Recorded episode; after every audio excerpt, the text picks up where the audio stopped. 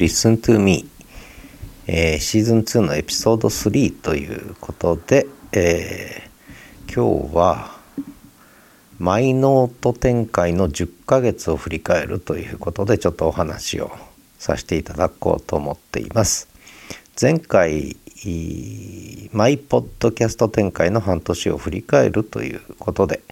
えー、少しポッドキャストですね、えー、7月4日から始めたんですがその前にスタンド FM を5月11日から始めてるんですけれども、まあ、その半年を振り返るということでお話をさせていただいたんですが今日はそれも含み込む形でそもそも私今年の1月29日からノートをメインに文字情報を中心とした情報発信を再開したんですね。えー、それ以前は実は学長大学の学長やってた時には学長ブログというのを、まあ、ほぼ毎日更新したりしてかなり積極的に、えー、日本で一番 SNS を使いこなした学長だ大学の学長だってことになってるんですが一応ね、えー、まあそれはそれとしてそのまあ大学辞めてからちょっと情報発信してなかったんですが、まあ、還暦を迎える年になるということで老い先も短いということでまあ my last will のようにですね、えー、いろんなことを吐き出していこうということで始めたのが、えー、ノートなんですね。でノートを本格的に始めたのが1月29日そこからちょうど10ヶ月ちょっとが経ったということでこれを一度レビューしてえー、きたいなと思いました。というのも、えー、まあそうやって文字配信から始まった情報発信なんですけどオンライン上の結局音声配信がメインになってきたわけですね。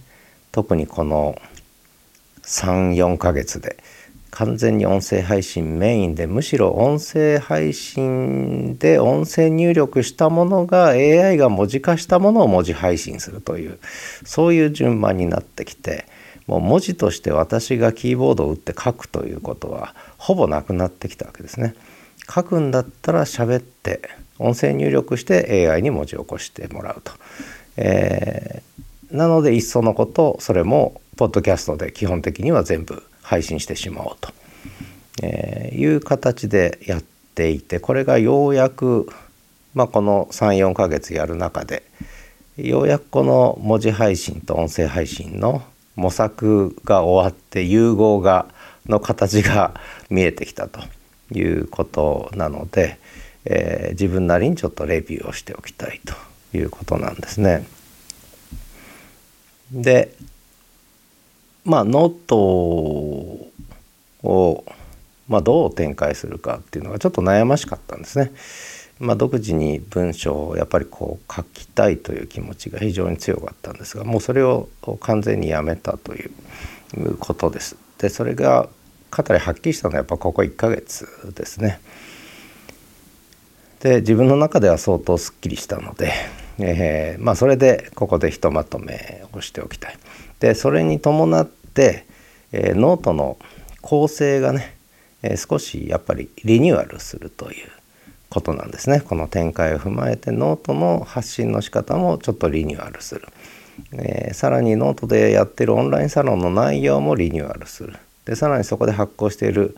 え、定期購読マガジンってあるんですがそれも刷新するということでとりあえず先行して今日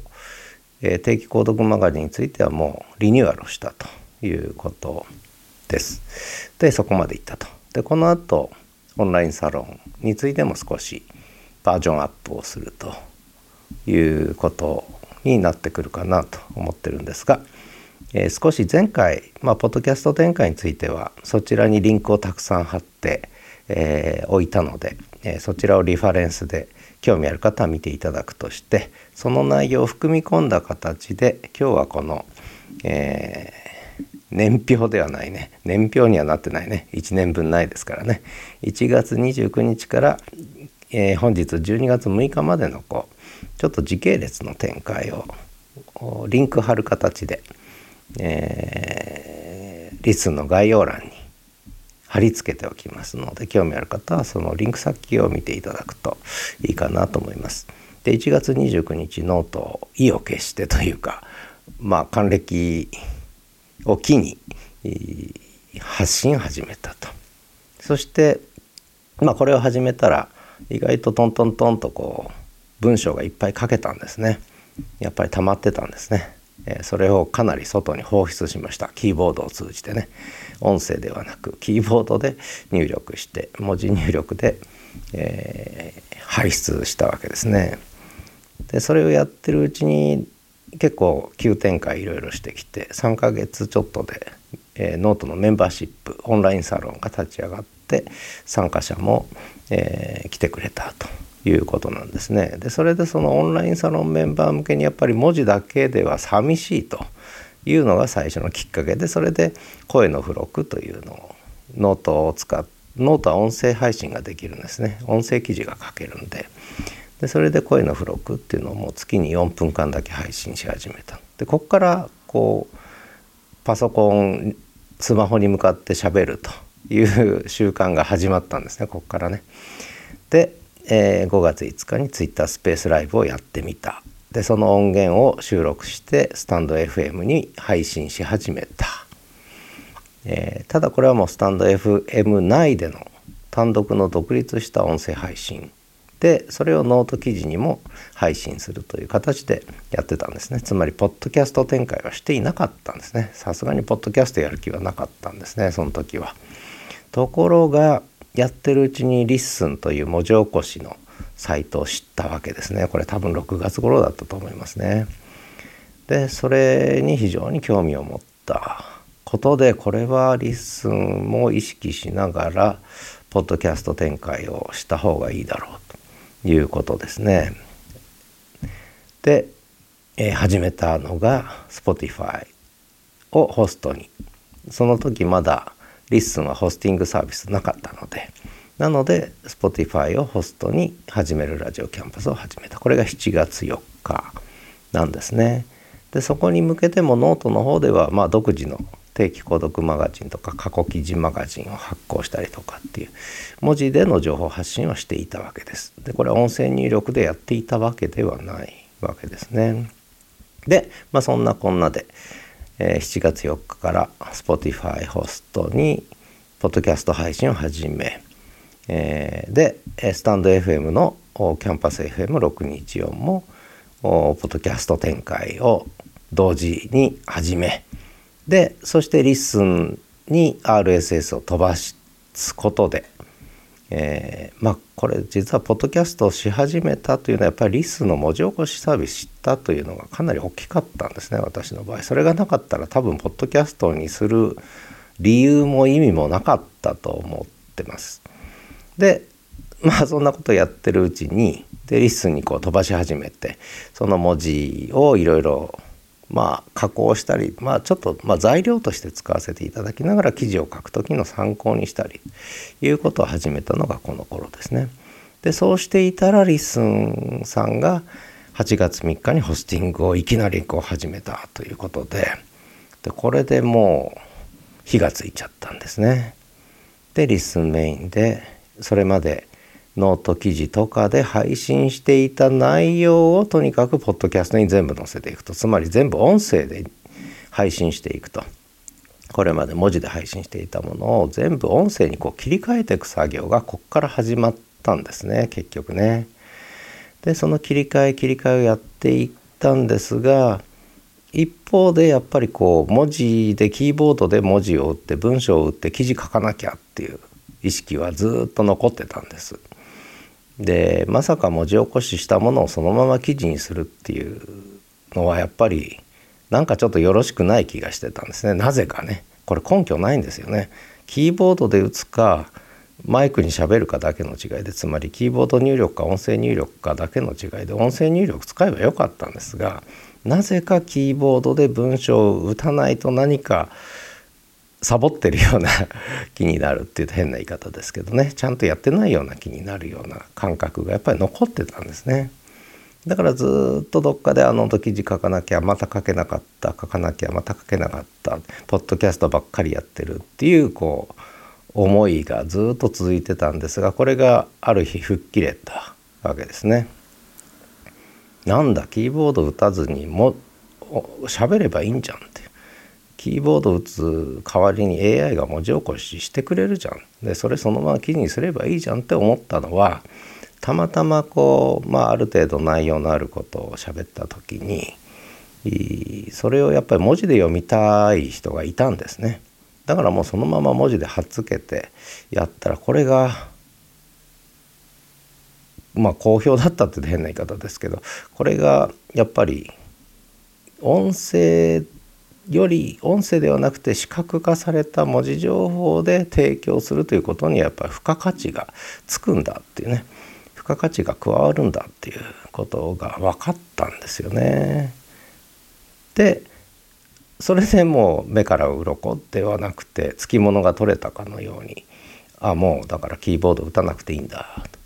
全部喋ればいいんだっていうふうに思ったこれがまだ1ヶ月前ぐらいですよね。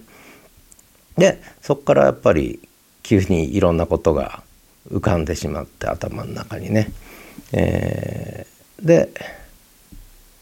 まあハテナブログも12月1日から始めたのはそんなことも関連しているし、えー、さらにはあのポッドキャスト専門 YouTube チャンネルを作ったっていうのもそんなこととも関連してるしもうとにかく音声入力音声配信メインで文字は AI がやると私はその文字を整えるだけというね、えー、ことでまあここまで来たということで。まあ、とにかくすっきりしたと私はねでこれを聞いてほしくて、まあ、これ「Listen to Me」っていう番組なんで、えー、私の声を聞いてよっていうことなんで、えー、聞いてくれる人がどれだけいるか分かりませんが、まあ、一つの事例としてねあなるほど。文字上文字でまあちょっとブログとはまたちょっと違うんですけどノートっていうのはね。そのまあ、文字でずっと発信配信してきた人にとってはちょっと参考になるかなと。音声配信へのこう切り替えですよね。うん、これ意外とやっぱりなんかいろんなこう過去の習慣というか思い込みというかいろいろあるんですよね。うん、だけど、まあ、これはどっかで喋ったんですが頭の中にあるものをキーボードで出力するのか頭の中にあるものを言葉音声で喋り言葉で、えー、出力するのかだけの違いでなんで指に頼んなきゃいけないんだと。口に頼りゃいいじゃないかと。指より口だろうってね。指でやるより口でやった方があの楽だし気持ちいいしね。あの快感ですよね。何の話か分かりませんが。そんなことでえー、とてもすっきりしたということでよくわからない10ヶ月のレビューですけれども私なりにちょっと整理をしたということです。まあ、もしこういう展開が誰かもうまあ誰かというよりやっぱりこういう展開っていうのは皆さんこれから経験する人も出てくるんじゃないかなと。まあ、これまでポッドキャストメインでやってきた人はまたちょっと違うと思うんですがやっぱり文字配信メインでやってきた人はねなんかこうこう切り替わる時にいろんな思いが渦巻くと思うんですよね。でそこをこう切り替える時のまあ何かの参考なんじゃないかなと思ったんで、えー、排出してみました、えー、このまんま、えー、配信したいと思います。最後までお聞きいただきありがとうございました。まあ最後までお読みいただきかもしれませんが最近ね、えー、ポッドキャストを読む方がとても増えてきたなということでね音声聞かなくてももう読めちゃう時代、ね、いいですね。ではまた。